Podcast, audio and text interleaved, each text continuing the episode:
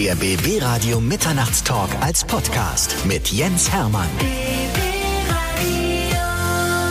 Bei mir ist ein echter Weltenbummler. Er heißt Jörg Hovest und er ist der Mann, der Bestseller geschrieben hat. 100 Tage war er im Amazonas, 100 Tage war er beim Dalai Lama in Tibet und er war fast 100 Tage auf dem Atlantik unterwegs in einem Ruderboot. Ich freue mich sehr, dass du da bist heute. Dankeschön, vielen Dank. Ich bin so gespannt auf deine Geschichte, das kannst du dir nicht vorstellen, weil wer sich so etwas einfallen lässt mit einem Ruderboot, in einem Dreierteam ohne Begleitung den Atlantik zu überqueren, der muss schon ein Stück weit ein bisschen verrückt sein. Warum hast du überhaupt diese Aktion gestartet? Ja, ich glaube, verrückt ist da schon das richtige Stichwort. Aber man muss dazu sagen, ich habe ja davor das Projekt Helden der Meere, eine Reise über zweieinhalb Jahre gemacht, in der ich die aktuellsten Hotspots unserer, ja, unser, man kann schon fast sagen, unserer ozeanischen Probleme erläutere, erkläre, aber viel wichtiger noch einen Lösungsvorschlag oder einen Lösungsansatz erläutere und zeige. Und genau dafür haben wir diese Aktion gemacht mit dem Ruderboot. Wir wollten diese Aufmerksamkeit quasi auf die wahren Helden da draußen lenken.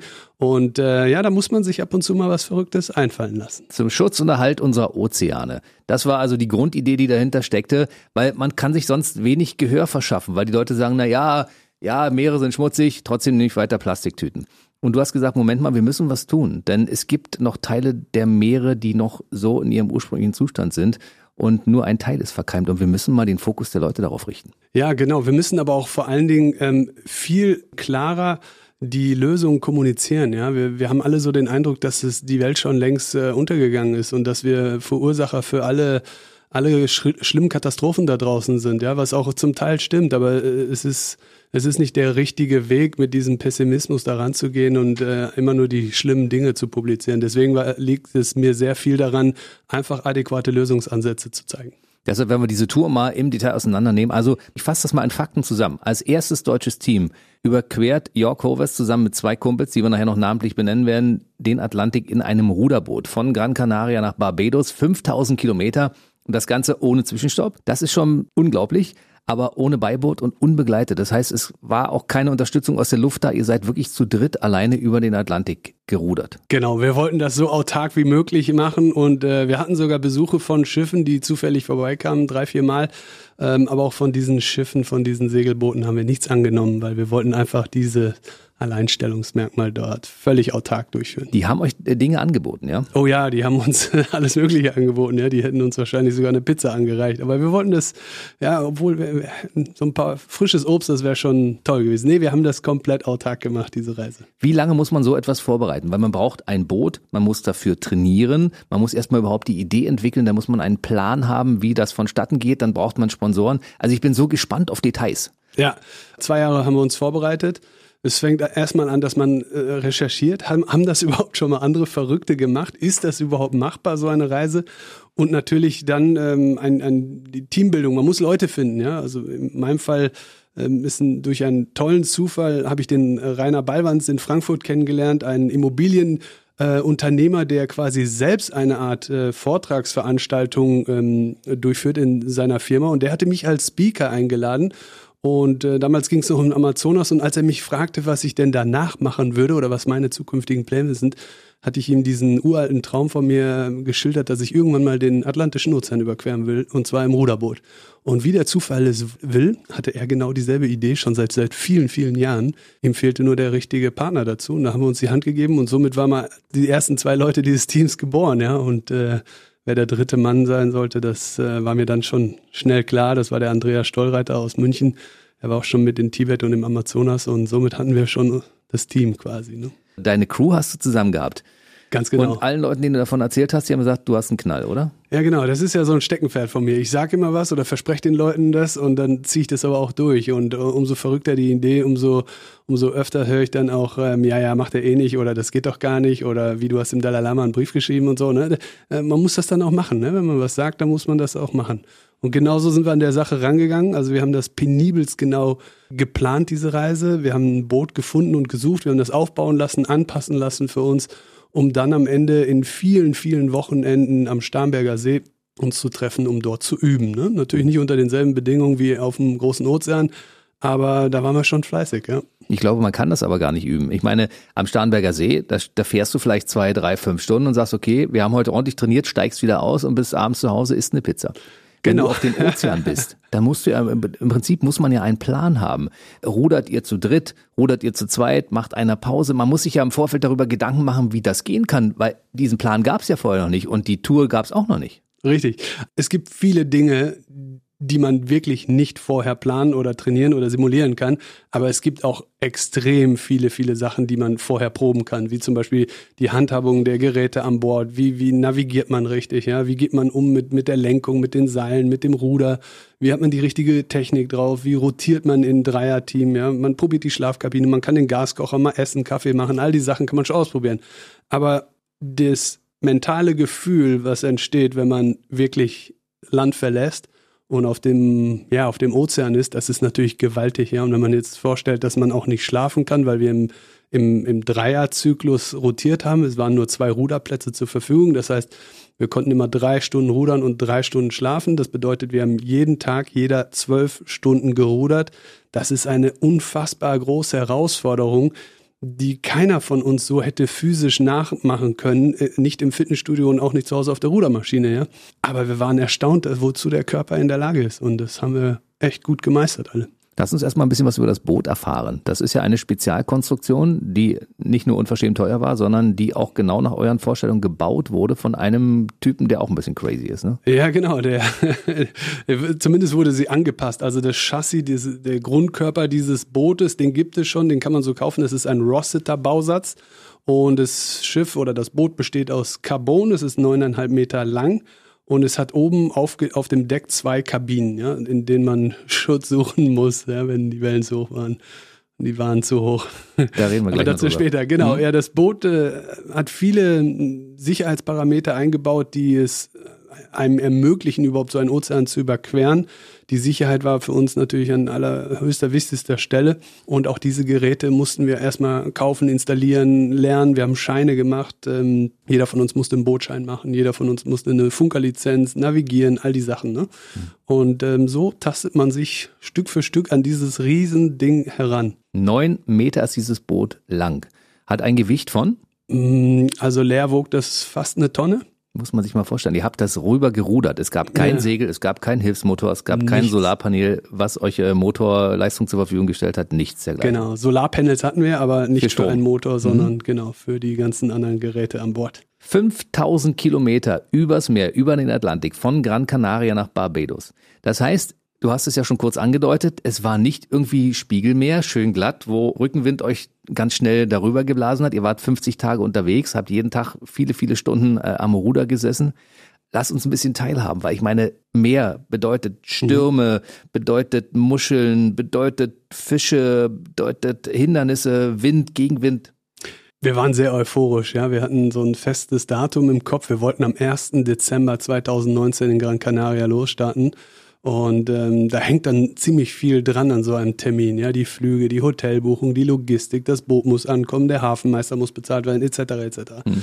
So, und dann hatten wir leider das Problem, dass ein Sturm aufzog, schon Tage vorher, der echt ungemütlich war, aber den man so von der Küste an der Insel gar nicht so richtig wahrgenommen hat, weil wir im Süden der Insel so im Windschatten lagen. Ja, aber unser Operator, der Chris aus England, ein erfahrener Ruderer, der hat immer das per Satellit ähm, auf seinen Apps und äh, Monitoren verfolgt und er hat uns wirklich empfohlen, doch noch zu warten, ja, ob wir nicht vielleicht noch vier, fünf Tage warten können. Aber der hat es nicht geschafft, gegen uns drei anzukommen, weil wir so euphorisch und wir wollten wirklich los, ja, und das wurde uns fast zum Verhängnis. Wir sind dann am ersten Tag losgerudert, ziemlich moderate See draußen mit zwei, drei Meter hohen Wellen, das war alles cool. Das ist moderat. Das ist moderat da draußen auf dem Ozean. Das ist Okay. ganz normal. Ja. Der Wind war auch okay, alles gut, aber dann haben wir gemerkt, dass von Tag zu Tag auf dem Weg nach zu den Kapverden, man muss sich vorstellen, man peilt erstmal den Süden an, ähm, der Sturm immer höher wurde. Und ähm, ja, das war, ich, ich kann es gar nicht so genau beschreiben, aber es war ein Höllentrip. Es war ein Höllentrip, ja. Wir hatten am Tag fünf, acht Meter hohe Wellen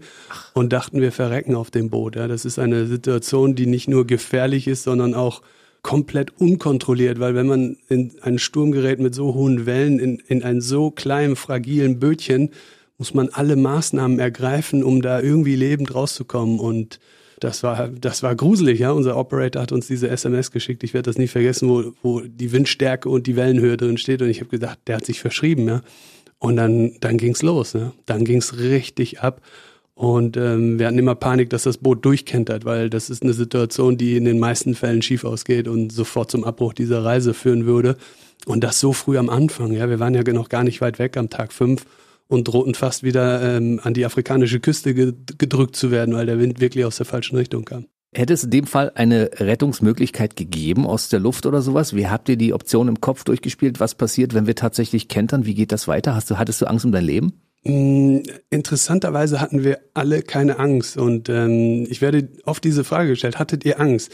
Und ich kann das nur damit beschreiben, dass wenn man sich in einer so brenzlichen Situation befindet, der Körper darauf bedacht ist, so viel Adrenalin auszuschütten, dass man wirklich in so einer Art äh, Überlebensmodus ist. Ja, man, man ist so gespannt und hochkonzentriert, alles richtig zu machen, die weiteren Schritte auszuharren, etc., etc., bis dieser Sturm vorbei ist, dass man erst Tage später reflektiert und realisiert, wie heftig das eigentlich war vor ein paar Tagen, ne? Und äh, dieses Gefühl kam bei uns, glaube ich, erst ein, zwei Wochen später, dass wir uns nochmal dran erinnert haben und nochmal drauf geguckt haben und, und die Bilder angeguckt haben und die Videos und leck mich am Arsch, das waren acht Meter Wellen, ja. Und die ganze Nacht ging das 14 Stunden lang, wurden wir von links nach rechts gescheppert. Wir haben alles ins Gesicht gekriegt. In den Rettungsleinen waren wir angeschnallt und das Boot ist hat sich wirklich, wirklich gruselig bewegt. Ja, man muss sich vorstellen, wenn man hinten in der Kabine auf dem Rücken liegt und die Luken sind zu, hat man vor sich eine, eine Glasscheibe, in der man, durch die man durchschauen kann. Und wenn man in der liegenden Position mit angehobenem Kopf die Sterne sieht, dann weiß man, das Boot steht gerade senkrecht zum Himmel. Ja? Und genau in der Variante ist, dass die Wellen hochgerast und Sekunden später wie ein U-Boot wieder ins tiefe schwarze Blau eingetaucht. Und das die ganze Nacht. Das heißt, ihr konntet währenddessen auch nicht rudern. Man kann zwischendurch das Rudern einstellen und kann sich in die Kabine begeben und dort Schutz suchen. Man muss quasi eine Maßnahme ergreifen. Ich wollte ihn noch ein bisschen näher äh, ausführen. Man, man schmeißt quasi einen Anker raus. Das ist ein Sturmanker. Ähm, nicht so, wie man sich jetzt einen Anker vorstellt, sondern vielmehr als ein Fallschirm. Es ist ein großer Fallschirm, der hängt an einer 100 Meter langen Schnur und der versucht, das Boot in gewissermaßen im Wellengang zu stabilisieren, ja, damit man sich nicht schräg stellt. Das Problem an der Sache ist, wenn man den rausschmeißt, das ist schon eine gefährliche Situation, aber wenn man den rausschmeißt, muss man das Boot einmal um 360 Grad drehen. Und in diesem Moment, wo das Boot dreht, steht man zwangsläufig einmal quer und schräg zu den Wellen. Und das ist sehr gefährlich. Aber wenn man dann da drin hängt an diesem Sturmanker, kann man natürlich aufhören zu rudern man muss sich quasi verstecken, man muss alles von Deck nehmen, alles sichern und in der Kabine ausharren. Und das ist eine unvorstellbare, ja, nicht nur eine Geräuschkulisse, die man nicht kennt, es ist ein permanentes Einschlagen auf dieses Boot, wenn das Wasser auf diesen Carbonkörper prallt, ja, und äh, das waren wirklich gruselige Stunden, gruselige Stunden. Ihr habt da drin gesessen in der Kabine, habt ihr euch in der Zeit unterhalten, habt ihr Lösungspläne euch erarbeitet oder habt ihr, war, war Ruhe? Wie muss man sich das vorstellen? Ich glaube, ich hätte solche Panik, weiß nicht, hat ja, man, man, man ist relativ verhalten. Also ich glaube, ich, ich hätte gern mal unseren Puls gemessen. Also wir waren nicht am Schlafen, wir waren wir waren aber auch nicht ähm, irgendwie wild am Gestikulieren oder uns am Anschreien. Wir waren ziemlich ruhig. Man ist so, als äh, steht man vor einem ausbrechenden Vulkan und wartet nur, dass es knallt, aber er knallt nicht und währenddessen hält man sich überall fest und guckt panisch nach links und rechts und versucht alles zu hören, alles mitzukriegen, all seine Sinneswahrnehmung zu schärfen, damit hier alles beim Rechten ist. Ja, so kann man sich das vorstellen. Ihr wart 14 Stunden hintereinander weg unter Totaladrenalin. Ja, genau. Und dann hört es langsam auf oder ist es auf einmal vorbei? Wie muss man sich das vorstellen? Ja, nee, nee. So ein, so ein Sturm hört tatsächlich nicht abrupt auf. Das war dann die Situation, an der man erstmal realisiert, wie schockiert man war die ganze Nacht, um dann den Entschluss zu fassen, okay, das sind keine acht Meter Wellen mehr, das ist nur noch sechseinhalb. Und ich glaube, in einer halben Stunde ist es nur noch fünf Meter. Und jetzt trauen wir uns das. Ja? Und äh, da hat Rainer damals die Initiative ähm, äh, ergriffen, nachdem wir ehrlich noch ein bisschen geschockt waren. Der hat gesagt, Jungs, das sind jetzt wahrscheinlich fünf Meter oder vielleicht ein bisschen mehr. Wir versuchen das zu rudern, ja. Und ähm, irgendwie war das dann geil. Also wir sind dann haben uns draufgesetzt und in diesem Sturm, in diesem Wind sind wir diese Riesenwellen dann losgerudert und haben äh, die Kilometer wieder wettgemacht, die wir abgedriftet sind. Unfassbar. Jörg Hovers ist mit seinem Team mit Andreas Steureiter und Rainer Ballwanz über den Atlantik gerudert. In einem, tatsächlich in einem Ruderboot. Wenn man, wenn jetzt jemand später dazukommt, der sagt, weißt du, wie im Ruderboot über den Atlantik? Nee. Doch. Doch, das ihr geht. Habt, ihr habt das gemacht. 5000 Kilometer, 50 Tage am Stück, 1. Dezember bis 20. Januar. Um darauf aufmerksam zu machen, dass unsere Ozeane in einem desolaten Zustand sind und dass man dieses Gut unbedingt schützen muss.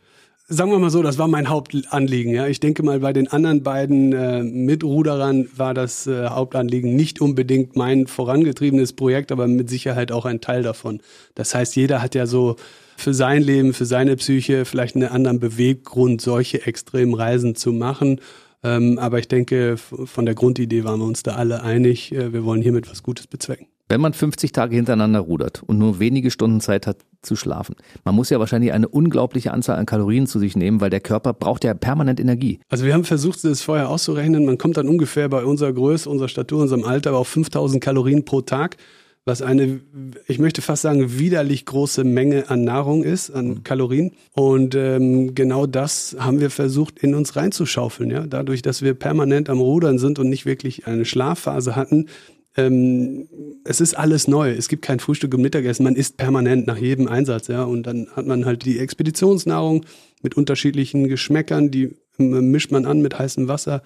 Und ähm, ich sehe schon, du verziehst das Gesicht mhm. gerade. Ja. Ich stelle mir das gerade vor. Keine kulinarischen Hi Highlights, aber man kann das essen. Ja. Wir hatten eine große Palette an Auswahl und ähm, das war auch soweit okay. Den Rest macht man dann mit, mit Süßigkeiten und was wir alles mit hatten. Ja, wir hatten ja echt viel mit an Bord.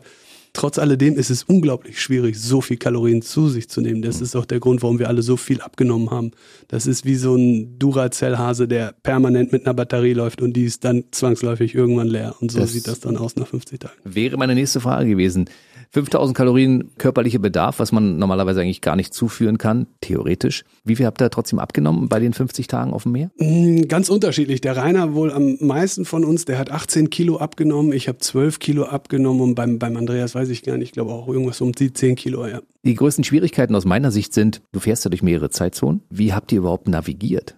Ich möchte jetzt nicht sagen, das war die schwierigste Situation mit der Zeitzone, aber das Navigieren funktioniert heute recht einfach. Wir hatten einen Autopiloten an Bord und ein AIS-System. Diese zwei äh, Geräte funktionieren zusammen, solange sie genug Strom von den Solarplatten äh, bekommen. Das hatten wir leider nicht. Und äh, theoretisch gesehen hätte man diesen Autopilot anlassen können. Der hätte einen komplett in einer linearen, geraden Linie nach Barbados getrieben. Ähm, wie schon erwähnt, wir hatten leider ein kleines Problem mit der Energieversorgung. Unsere Solarplatten waren nicht die besten und wir hatten einfach viel zu hohe Stromkapazitäten, sodass wir, ich glaube, über 40 Tagen per Fußsteuerung gerudert sind. Das heißt, man hat einen Kompass vor sich, man kennt ungefähr den Kurs und das Ziel, das waren bei uns 270 Grad. Und dann hat man ein Seilsystem, an dem die Fußschlaufe hängt und mit dieser Fußplatte steuert man hinten das Ruder, was natürlich sehr aufs rechte Knie geht. Aber so haben wir gelenkt, ja. Ist ja unfassbar. Ihr hattet Probleme bei der Stromversorgung, aber das ja. waren nicht die einzigen Probleme, die während der äh, langen Fahrt dort aufgetreten sind. Nee, das größte Problem sind tatsächlich ähm, neben der mentalen Herausforderung die Schmerzen am Po. Das kann ich mir gut vorstellen. Ja. Weil du sitzt ja und du musst 50 Tage am Stück rudern. Man kann ja nicht im Stehen rudern, das nee, geht nicht. Das geht nicht. Und ähm, ich möchte auch immer dazu sagen, wenn man sich, wenn jemand sich da draußen 50 Tage vorstellt, es waren auch 50 Nächte, ne? wir sind 24 Stunden durchgerudert. Mhm. Ohne Pause sitzt man auf diesem Stuhl, auf diesem Sitz und äh, man hat, weiß Gott, jede Untergrundfläche ausprobiert. Weich, hart, Gummi, also wirklich alles, vom Hämorrhoidenkissen bis zum Gelkissen haben wir alles mitgehabt und alles ausprobiert. Nichts funktioniert, wenn die Haut und der Po einfach so beansprucht werden. Und ja, das ist dann äh, extrem schmerzhaft, wenn sich alles entzündet, man Hämatome hat, dass aus alles blau und grün ist und man alle drei Stunden sich genau da wieder draufsetzen muss und versuchen muss, nicht an den Schmerz zu denken, um weiterzumachen. Das war wirklich, wirklich krass. Aber auch dafür haben wir eine Lösung gehabt. Welche Irgendwann. Lösung habt ihr gehabt? Die Lösung ist das heilige Schaffell. Wir hatten tatsächlich ein Fell mit und das hatten wir fast vergessen. Meine Frau hat das damals recherchiert und uns mitgegeben. Es war ein antiseptisches Schaffell und äh, das hat uns tatsächlich ähm, sehr viel Schmerz lindern können, weil es einfach von seiner Gewebestrukturart, von seiner Dichte der Haare eine Art Schutz durch Polsterung und durch Luftzirkulation bietet. Hm. Und wir uns damit quasi auf den wunden Po setzen konnten und das war wichtig. Aber ihr hattet nur ein Schaffell und ihr seid zu dritt. Jeder eins. Jeder eins. Ah, äh, glücklicherweise hattet ihr drei Schaffelle oh. dabei, weil ich habe gerade gedacht, wie haben sie das gemacht? Haben sie es geteilt durch drei oder sowas? Schöner Gedanke. Nee, wir hatten jeder eins und wir mussten wirklich gut drauf aufpassen. Ne? Nach jeder Aktion, ja, jeden drei Stunden musste man das natürlich ein bisschen pflegen, ein bisschen kämmen, vor allen Dingen auch trocknen. Und äh, somit kann man sich vorstellen, das wird, das wird zum heiligen äh, Gut des Boots und des Po. Unglaublich. Jörg Hovest hat in einem Ruderboot den Atlantik überquert. 50 Tage am Stück, 5000 Kilometer von Gran Canaria nach Barbados. Hattet ihr auf diesem neun, neun Meter ist ja nicht viel, neun Meter langen Boot auch eine Toilette? Ähm, äh, sowas ähnliches, ja. Wir hatten einfach einen Eimer. Und dieser Eimer funktioniert tatsächlich unglaublich gut, auch wenn man sich nicht vorstellen kann. Schon nach wenigen Stunden oder Tagen verliert man jede, jegliche Schamgefühle vor dem Partner mhm. oder vor dem Mitruderin. Und ähm, dieses Geschäft, diese Prozedur des Geschäfts machen, die kann auch relativ einfach und schnell durchgezogen werden, ja. Und dann ist es einfach das Normalste von der Welt. Aber es gab andere Probleme. Die Trinkwasseraufbereitung. Und Trinkwasser ist ja, glaube ich, das A und O, wenn man auf einem Meer unterwegs ist, das komplett aus Salzwasser besteht. Also ich möchte fast sagen, es ist noch wichtiger als die ganzen technischen, anderen technischen Geräte, äh, Navigation und Rettungs- und Sicherheitsmaßnahmen. Ohne eine Trinkwasseraufbereitungsmaschine kann man so eine Reise nicht machen. Es sei denn, man hat die Möglichkeit, so viele Flaschen oder Reservekanister mitzunehmen, um 50 Tage zu überleben. Aber wenn man sich vorstellt, dass man im Schnitt 40 Liter, 50 Liter zu dritt braucht, dann braucht man diese Aufbereitungsmaschine, die auch ähm, ja, sehr viel Strom verbraucht. Und die war zwischendurch defekt? Die Gott sei Dank nicht. Sie ist äh, zweimal heiß gelaufen, was wir oh. nicht wussten. Und das führte dazu, dass dort ein Bimetallschalter in die Off-Position geht und dieses, diese Maschine nicht sofort wieder anspringt. Da haben wir kurzzeitig einen Herzinfarkt gekriegt, aber Gott sei Dank äh, wusste ich schnell, woran es liegen könnte und dann, das funktionierte. Aber wir hatten ein anderes Problem mit unserem ähm, GPS-Tracker. Das ist ein Gerät, was quasi der Zivilisation noch zeigt, dass wir noch am Leben sind da draußen und mhm. unseren Weg aufzeichnet. Und ähm, dieses Ding wurde in den Kabinen so feucht, dass es einfach den Geist aufgegeben hat, was dazu geführt hat, dass unsere lieben Familien zu Hause dachten, wir wären gesunken. Ich glaube, das war in der zweiten Woche irgendwann, ja. Habt ihr das gemerkt, währenddessen das passiert ist? Bedauerlicherweise nicht, weil wir hatten die Satellitentelefone aus. Wir hatten nämlich dieses Gerät, diesen GPS-Tracker dafür genutzt, SMS zu schreiben, um damit äh, bevorstehende Telefongespräche anzukündigen und zu terminieren. So, und nachdem dieses erste Gerät ausgefallen ist, habe ich mir gedacht, ja gut, jetzt lässt du dir erstmal ganz lange Zeit, damit es trocknet. Dann habe ich es auseinandergeschraubt, dann musste ich da ein bisschen rumlöten. Äh, am Ende waren es, glaube ich, anderthalb Tage, nachdem ich das erste Mal dieses Gerät wieder angeschaltet habe, um dieses Tracking zu erweitern. Und das war auch, das waren dieselben anderthalb Tage, in denen die Satellitentelefone auch raus waren. Das heißt, wir waren nicht erreichbar. Und ähm, ich, ich muss dabei schmunzeln, aber eigentlich war das gar nicht lustig, wenn ich daran denke, dass meine Familie dachte, ich, ich, ich bin abgesoffen, weil ich nicht mehr auf dem Monitor zu sehen war. Und nicht nur deine Familie, auch deine Freunde und auch die Leute, die dich verfolgt haben, weil man konnte das Ganze ja auch tracken und es gab ja auch den Christian, der die ganze Zeit deine Videotagebücher und deine Sachen, die du von, vom Ozean rübergefunkt hast, übersetzt hat für alle anderen, die hier waren. Und wir haben wirklich, wir hatten echt Panik, als er in der Zeit nicht da war. Ne? Die sind einfach verschwunden. Ja. Was kann da passiert sein? Ist es nur ein technischer Defekt oder sind die tatsächlich untergegangen mit dem Boot? Ich meine, bei acht Meter Wellen, die können ja durchaus auch mal zehn Meter hoch sein. Da war uns gar nicht so bewusst, ne? dass das so, so ein großes Problem da draußen entstand. Aber ja, Gott sei Dank haben wir es äh, reparieren können. Ne? Die Kommunikation auf so einem Boot, wie funktioniert die? Weil man ist ja in keinem Funknetz von irgendeinem Land drin. Man ist ja 5000 Kilometer ist ja eine, wirklich eine weite Strecke und man ist ja immer einige hundert mindestens Kilometer vom Land entfernt oder sogar manchmal auch tausend. Ne?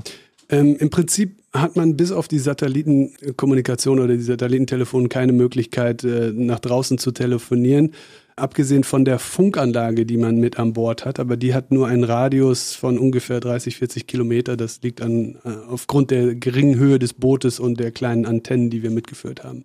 Aber die dienen dann auch wirklich nur, um Schiffe zu kontaktieren, die auf direkten Kollisionskurs mit uns äh, sich befinden. Ich stelle mir vor, was da passiert, wenn ihr die defekten Solarpaneele an Bord habt, die eigentlich euren Strom erzeugen sollen, den ihr braucht und Telefone funktionieren mit Strom. Hattet ihr zwischendurch so Angst, dass eventuell die Stromversorgung nicht reicht, um mit der Außenwelt zu kommunizieren? Hm, wir haben das durchgespielt, dieses Szenario. Das hätte, hätte damit geendet, dass nach den Solarplatten natürlich erstmal die Batterie auch hätte kaputt gehen müssen. Aber wir hatten für alles ein Backup, muss man sich vorstellen. Selbst die Wasseraufbereitungsmaschine hat ein analoges Backup, das man durch äh, pure Muskelkraft bedienen kann, was sehr anstrengend ist, ja. Hattet ihr eigentlich nach den 50 Tagen, als ihr angekommen wart, noch Proviant übrig? Hatten wir in der Tat, ja. Wir hatten für 70 Tage geplant. Somit hatten wir ganz viel Essen noch mit auf Barbados und das haben wir gespendet dort im Krankenhaus. Ja. Was ich mich die ganze Zeit frage, ist, wie kann man einen Plan dafür erstellen, wann wer rudert, wann wer schläft, wann wer äh, Funkkontakt hat mit der Familie draußen, wann Videotagebücher gemacht werden. Und du hast ja Fotos gemacht obendrein, denn weil wir wissen ja, du hast ja drei tolle Bildbände uns schon präsentiert, 100 Tage Tibet, 100 Tage Amazonien und Helden der Meere. Das heißt, du warst auch draußen, um auch noch ein paar Fotos zu machen. Ja, dazu hatte ich mir was Lustiges einfallen lassen. Ich habe mir, ich habe so ein bisschen oft an diese ganze Selfie-Manie da draußen gedacht und äh, mir vorgestellt, dass auch das die einzige Möglichkeit ist, mich selbst oder das Team zu fotografieren. Und da habe ich, war ich lange auf der Suche nach einer extrem langen Selfie-Stick-Stange und die habe ich dann irgendwie gefunden beim Reinigungsdienst. Und am Ende war es eine sieben Meter lange Aluminiumstange, die wir ausgefahren haben, um an dieser Aluminiumstange die Kameras zu befestigen um mit dieser Stange dann ganz tolle Perspektiven zu bekommen, die durchaus bis auf den grauen Strich im Bild aussehen wie eine Drohnenaufnahme. Diese Stange haben wir äh, in die Vertikale seitlich gehalten, nach vorne, nach hinten und auch unter Wasser. Wir haben viele tolle Aufnahmen von Tieren, Walen, Delfinen unter Wasser mit dieser Stange machen können. Aber ich komme nochmal zurück auf den Plan. Ihr wusstet nicht, wie lange es dauert. Also ihr habt mit 70 Tagen geplant. Das heißt, man muss für 70 Tage einen kompletten Schedule fertig haben. Wann ist wer dran mit Rudern? Wann schläft wer? Oder habt ihr das individuell gelöst? Jetzt wechsel dich mal ab mit dem und mach mal Pause oder so? Oder wir, wir hatten zwei verschiedene Systeme, nicht geprobt, aber hatten, das hatten wir so im Kopf. Wir dachten, wir könnten zwei Stunden Takt rudern das war aber zu anstrengend. Also in, in einem Zwei-Stunden-Takt, in dem man nur dann eine Stunde pausieren kann, das ist viel zu knapp. Ja, da kann man, man muss sich auch noch umziehen, man muss sich irgendwie versuchen zu pflegen, die Wunden zu versorgen, Essen mhm. machen, Kaffee machen, was auch immer. Und dann sind wir schnell darauf gekommen, dass diese Dreier-Taktung äh, die beste rotierende Zirkulation für uns ist. Und die haben wir dann beibehalten bis zum Schluss.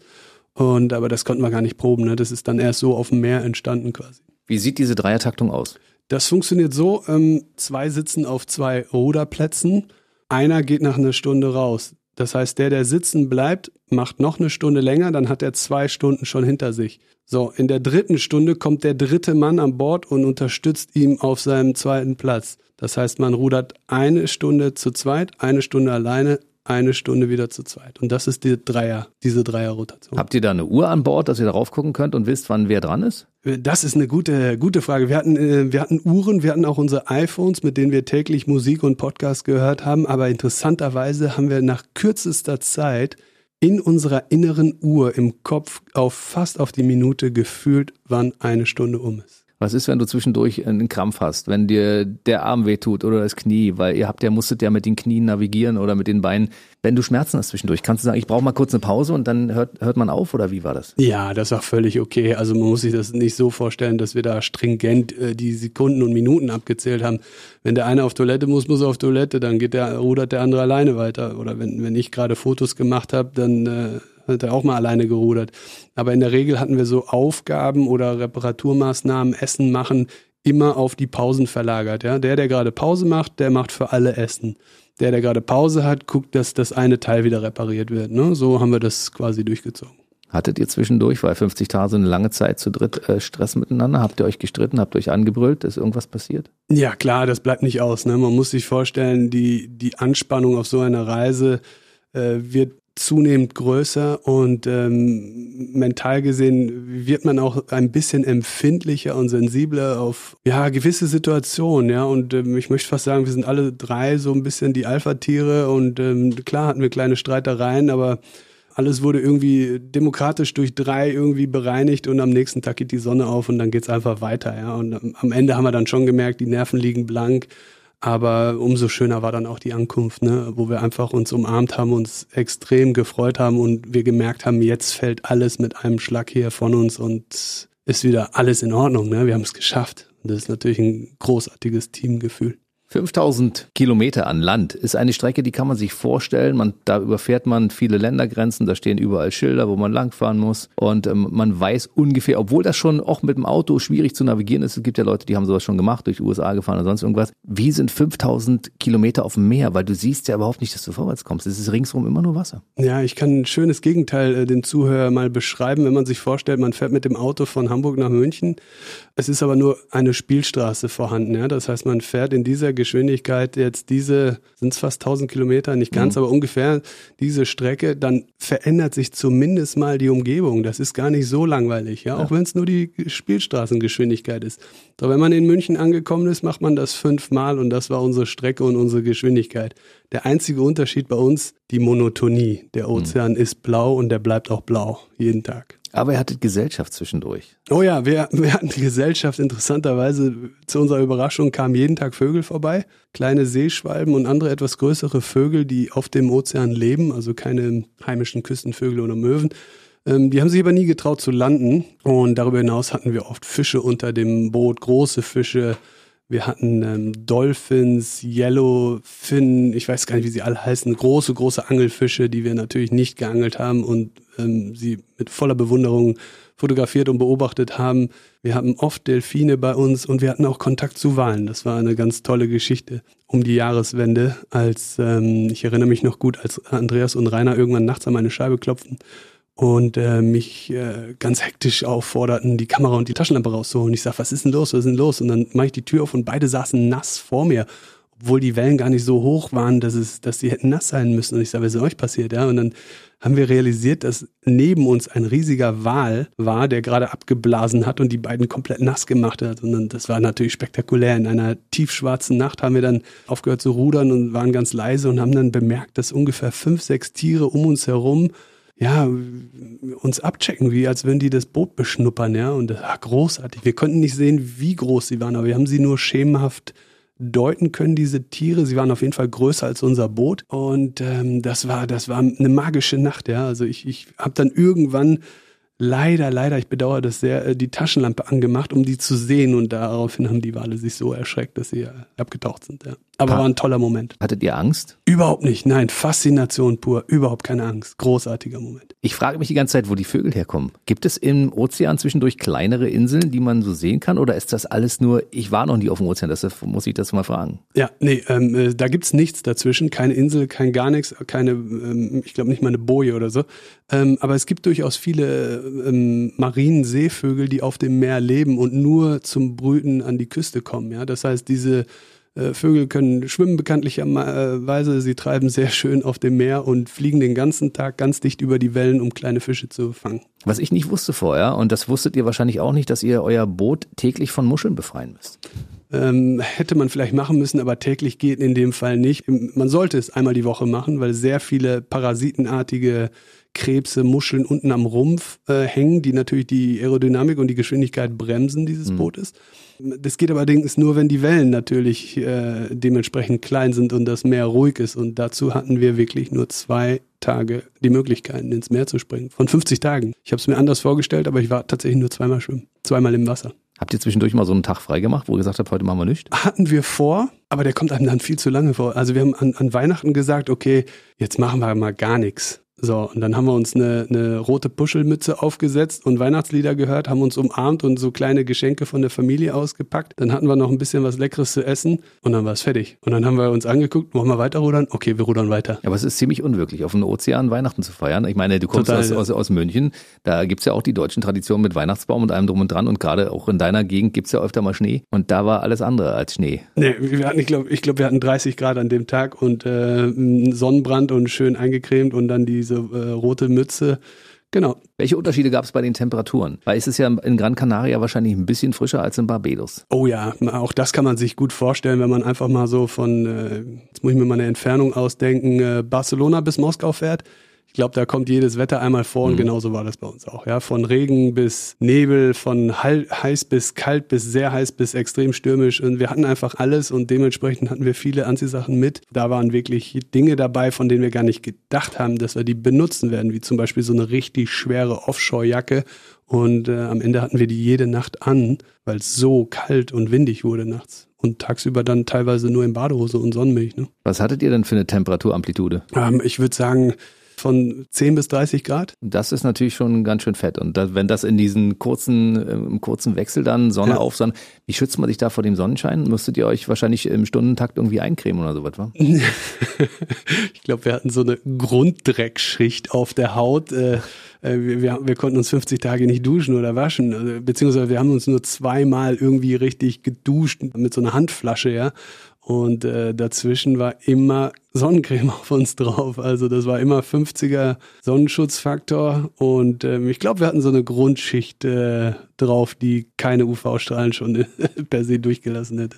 50 Tage habt ihr gebraucht für die 5000 Kilometer von Gran Canaria nach Barbados. Mit welcher Geschwindigkeit? Ich meine, ich könnte mir das jetzt ausrechnen, aber es wird ja nicht konstant sein, oder? Ja, ich glaube, besser vorzustellen ist, dass wir 100 Kilometer am Tag gemacht haben. Das kann man sich gut vorstellen. Mhm. Und das kann man auch nur schaffen, weil die Strömungsbedingungen und der Verlauf der Strömung in diesem Gebiet genau passend sind. Das ist der Golfstrom, der von den Kapverden in die Karibik zieht.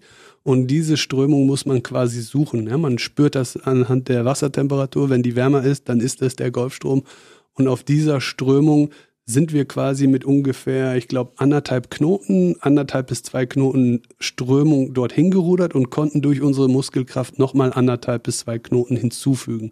Das heißt, wir hatten eine Grundgeschwindigkeit von zwei bis drei Knoten, manchmal vier Knoten, wenn, Wind, wenn der Wind stark war. Ihr hattet ja geschätzt, dass ihr 70 Tage brauchen würdet und habt am Ende nur 50 Tage gebraucht. Ihr wart schneller als gedacht. Ja, also auf den Punkt genau konnten wir es nicht abschätzen. Wir hatten zwischen 50 und 60 Tagen vermutet und aus Sicherheit für 70 Tage mitgenommen. Nun gab es ja hier jemanden, den Christian, der über deine sozialen Netzwerke das Ganze auch für die anderen verfolgbar machte, der genau erklärt hat, an welcher Stelle ihr euch befindet. Habt ihr davon etwas mitbekommen, von dem, was er da macht? Nee, äh, gar nichts. Wir haben gar nichts mitbekommen. Der, ich hatte dem Christian so weit vertraut, dass ich A wusste, dass er ein ganz kreativer Mensch ist und er mir das Vertrauen schenkte, diesen Account aufrechtzuerhalten, aber ich wusste nicht, was er daraus hätte machen können und war dann sehr überrascht, was er daraus gemacht hat, als ich in Barbados ankam und das alles gesehen habe. Also eine unglaubliche Leistung und bin ich ihm sehr für dankbar, dass er es so schön all den Leuten und Zuhörern dort gezeigt hat, was wir erlebt haben. Die Idee dahinter war ja, es war ja ein Projekt zum Erhalt und Schutz der Ozeane. Dementsprechend wollten natürlich die Leute, die euch verfolgt haben, auch wissen, was da draußen passiert und wie der Zustand der Ozeane überhaupt ist. Was kannst du denn als Quintessenz dieser 50 Tage auf dem Meer sagen? Wie, in welchem Zustand sind unsere Meere und haben wir noch eine Chance, unseren Planeten zu retten? Ja, man, an erster Stelle muss man das natürlich ein bisschen differenzieren. Die Hotspots dieser katastrophalen äh, Ozeanverschmutzung, die sind woanders. Das heißt, wir haben relativ wenig Müll oder Verschmutzung auf dem Atlantischen Ozean gesehen. Das kennt man aber auch, das ist ganz normal. Dennoch würde ich nicht sagen, dass irgendwas schon viel zu spät ist oder wir zu spät dran sind. Ja, das, wir leben einfach in einer Zeit, in der wir etwas Schlimmes versäumt haben, besser zu machen. Was aber nicht bedeutet, dass wir heute die Chance haben, für die nächste Generation das zu optimieren. Und genau deswegen möchte ich den großen Appell dort draußen an Innovation, an Pioniere, an Vordenker und an Lösungsansätze ähm, aussprechen, damit wir uns viel mehr an diese Dinge richten und das einfach besser machen. Ja? Einfach die, die Welt wieder zu einem Ort machen, der uns gefällt, wo wir gerne in Urlaub reisen und wo wir saubere Strände finden. Und ich glaube daran, dass wir das noch hinkriegen. Auf jeden Fall. Du bist ja Vater von einem Kind und dementsprechend auch denkst du natürlich nachhaltig, weil auch du hast ja die Aufgabe, wie alle anderen Eltern auch, den Planeten in einem ordentlichen Zustand zu übergeben. Auf jeden Fall. Also wenn, wenn ich nicht optimistisch wäre, dann könnte ich mir auch gleich die Kugel geben. Aber dafür kämpfe ich ja. Ich möchte das verbessern und wenn, wenn ich es in meiner Lebzeit nicht schaffe, dann habe ich zumindest was hinterlassen, wovon die nächste Generation oder mein Sohn oder dem seine Kinder profitieren und äh, das ausüben. Und daran glaube ich. Wie war denn die Aufmerksamkeit von Umweltschutzorganisationen nach dieser Reise?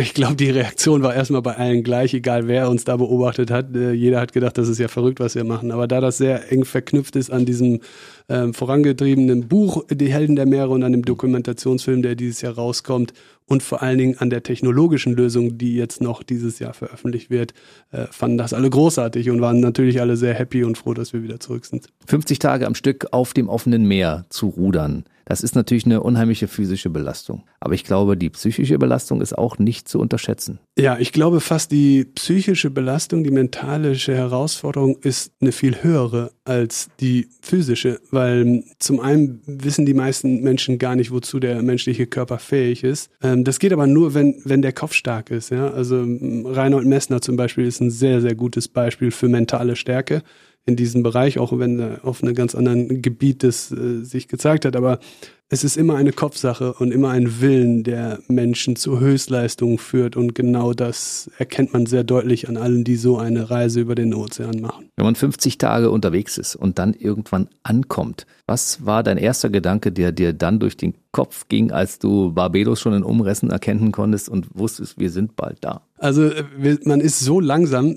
man hat nicht äh, abrupt eine Insel vor Augen, ja. Man hat ein schemenhaftes Leuchten am Himmel gesehen in der Nacht und dann sind es immer noch drei Tage, ja. Also so, so schlimm ist das. Ja, ja, oh. ja das, das dauert ewig. Dann ja. holt man das Fernglas raus und ich hatte mir schon überlegt, dass wir ein Video drehen, wie ich ganz laut schrei, Land in Sicht. Also das dauert ewig, bis da erstmal Land in Sicht ist, ja. Und am Tag zwei kommt dann irgendwann in der Nacht ein, ein klarer Punkt eines Leuchtturms und dann, oh meine Güte, ist es noch weit weg. Äh, also das ist sehr unspektakulär, ja. Aber wenn man dann wirklich ankommt, und auch da hatte ich eine ganz andere Vorstellung, was ich denken werde oder was ich fühlen werde. Meine größte Sorge beim direkten Ankommen war tatsächlich, boah, hoffentlich denken die nicht alle, ich stinke, weil wir stinken doch bestimmt. Und ich, die waren alle so wohlriechend und gekleidet und die Familie und all diese weiß gekleideten sommerlichen Tropikaner-Leute da. Und wir waren so widerlich am Stinken, konnten nicht laufen. Wir haben ausgesehen wie äh, Robinson Crusoe. Und dann, äh, ich wollte meine Frau küssen, habe mir gedacht, nee, boah, ich stinke bestimmt. Ne?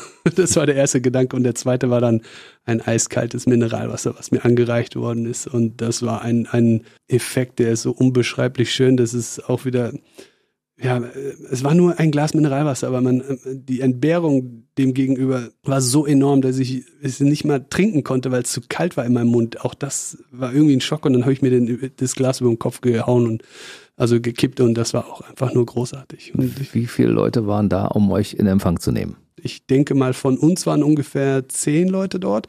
Aber dann haben sich ganz viele Leute in diesem Yachthafen versammelt, weil die haben das natürlich mitbekommen. Mhm. Unsere, unsere Familie und Freunde haben da Banner aufgehängt und alles vorbereitet. Die hatten ein riesen Obsttablett hingestellt, auf das wir uns gestürzt haben. Und so äh, waren, hatten wir den Applaus auf unserer Seite. Und das war, war wie eine Mondlandung. Also unfassbar, wie als käme man als Außerirdischer auf dem Planeten. Und das ist ein unglaubliches Gefühl. Wie lange hat es gedauert, nachdem ihr im Hafen angekommen seid, bevor du das erste Mal unter einer Dusche in einem Hotel standst und gesagt hast, oh, ich habe ich hab wieder festen Boden unter den Füßen und ich kann duschen und ich mhm.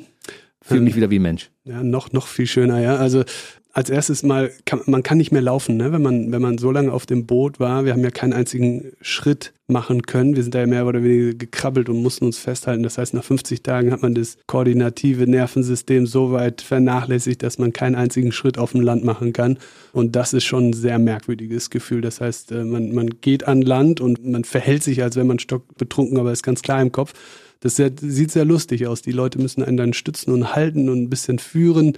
Und das dauert auch ein paar Tage, ein, zwei Tage, bis man dann wirklich wieder laufen kann. Aber noch viel schöner ist, glaube ich, so das Ankommen, das Eintreten in die, in, ins Hotel, um dann zu bemerken, wie leise alles ist. Man hat noch so ein Grundrauschen im Kopf, als würde man einen Helm aufhaben. Ganz komisch, von dem Geräusch des Ozeans, das man gar nicht wahrgenommen hat, aber es war immer da.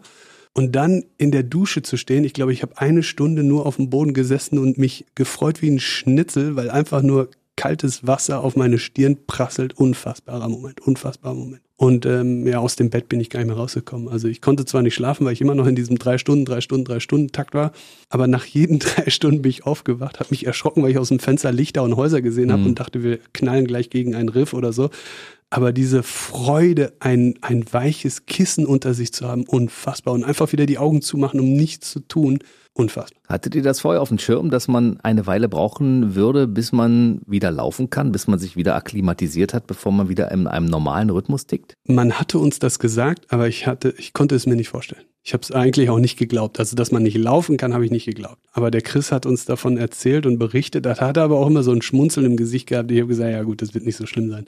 Aber bei mir war es extrem schlimm. Wie lange hat es gedauert, bis, bis nichts mehr gewackelt und geschaukelt hat? Weil ich glaube, diese, diesen Wellengang, den nimmt man ja wahrscheinlich noch eine Weile mit sich um. Ja, das ist bei jedem Menschen unterschiedlich. Ich glaube, bei mir waren es nur zwei, drei Tage. Aber das Gefühl, dass man auf einer, einem anderen Planeten ist, das hält schon ein bisschen länger. Also mit Sicherheit ein, zwei Wochen bevor man sich komplett akklimatisiert hat. Ja. Jetzt bist du natürlich bei den verschiedensten Presseterminen, auch bei Markus Lanz, der möchte natürlich auch darüber etwas erfahren und wir sind auch froh, dass du bei BB Radio vorher bist. Also Na klar. das ist natürlich auch schön, weil wir haben natürlich ein großes Interesse daran.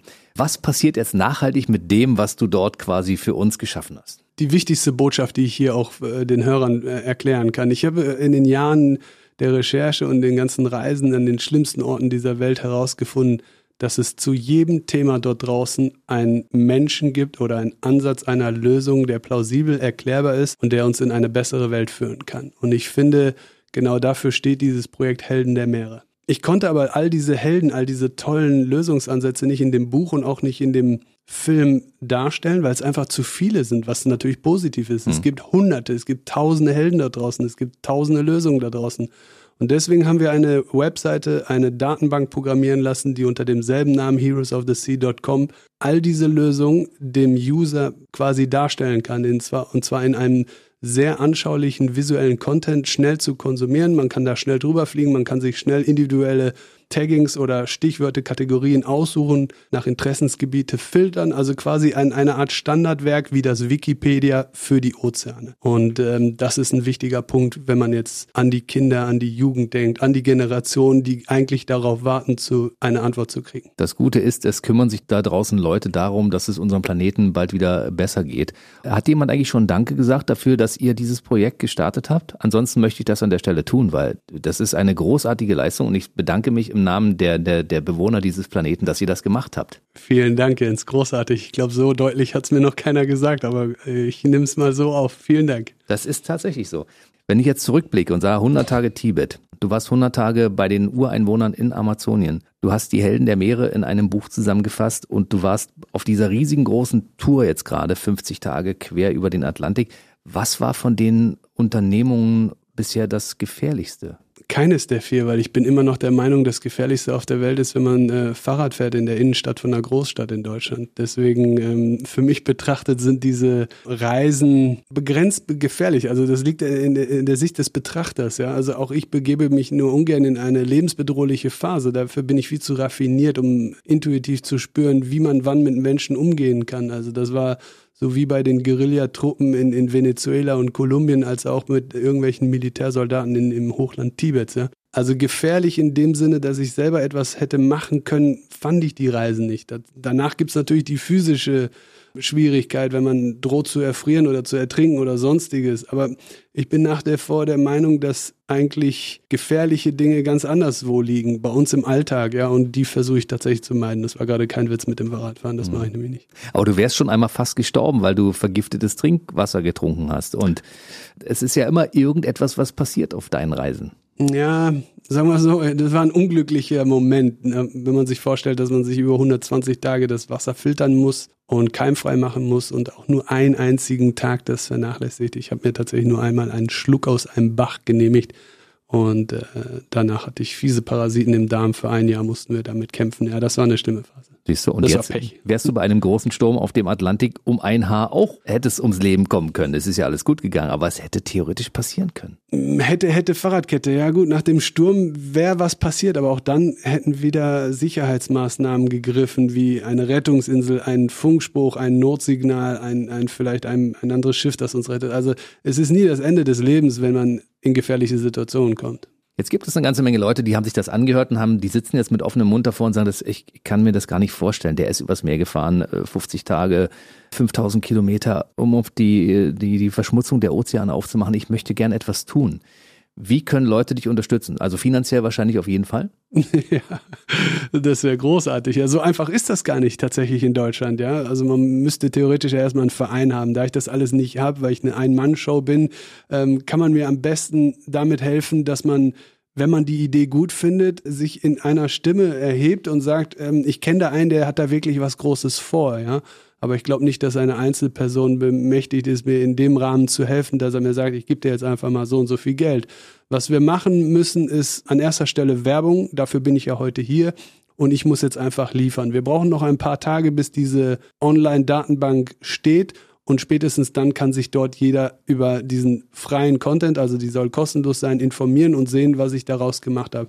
Und danach hoffe ich einfach auf die Industrie dort draußen, dass ich dort äh, Partner in Kooperationsdeals finde, die das Ganze noch größer machen und mit mir entwickeln. Wer aber zum Beispiel das Buch Helden der Meere, was ich übrigens an der Stelle wärmstens empfehlen möchte, kauft, der tut damit ja schon per se etwas Gutes. Genau, da hier gibt's eine Möglichkeit, die hatte ich fast vergessen. Genau, wer das Buch Helden der Meere kauft, äh, wird gleichzeitig eine Spende an die Schutzorganisation Sea Shepherd abgeben. Und auch das sind ganz heldenhafte Menschen, die mit vollem Lebenseinsatz unter vollster Anstrengung große Dinge leisten da draußen. Wer dich verfolgen möchte in den sozialen und anderen Netzwerken, findet dich wo? Ich könnte all die Accounts jetzt aufzeichnen von Twitter, Facebook, Instagram, aber ich glaube, viel einfacher ist, wenn man sich einfach merkt, York wie New York und zwar ausgeschrieben mit Y-O-R-K. So, allein das bei Google eingetippt und mit irgendeinem Stichwort wie Tibet, Dalai Lama, Ozeane oder Dschungel findet mein Nachnamen York Hofist und genau mit dem Namen findet man mich auf jedem Kanal da draußen. So, die allerletzte Frage unseres Gesprächs. Du hast ja wahrscheinlich schon wieder die nächste Idee im Kopf, was du irgendwann machen wirst. Und das möchten wir jetzt, bevor du dieses Studio verlässt, gerne von dir wissen. Tatsächlich hatte ich jetzt viel Zeit darüber nachzudenken und ich habe auch schon so eine leichte Tendenz zur Sahara. Ich würde gerne ganz klassisch auf einer Kamelkarawane einmal die Sahara durchqueren, den ganzen Kontinent runter. Bei mir war Jörg Hovest, Buchautor, Dokumentar, Werbe- und Modefotograf und Ex-Model. Und er hat uns erzählt über 50 Tage auf dem Ozean. Ich finde das toll und guckt euch ein paar Bilder an. Die Bilder gibt es auf heroesofthesea.com. Alles klar. Vielen Dank und bis zum nächsten Mal. Dankeschön. Bis bald. Der BB Radio Mitternachtstalk. Jede Nacht ab 0 Uhr. Und der neueste Podcast jeden Mittwoch.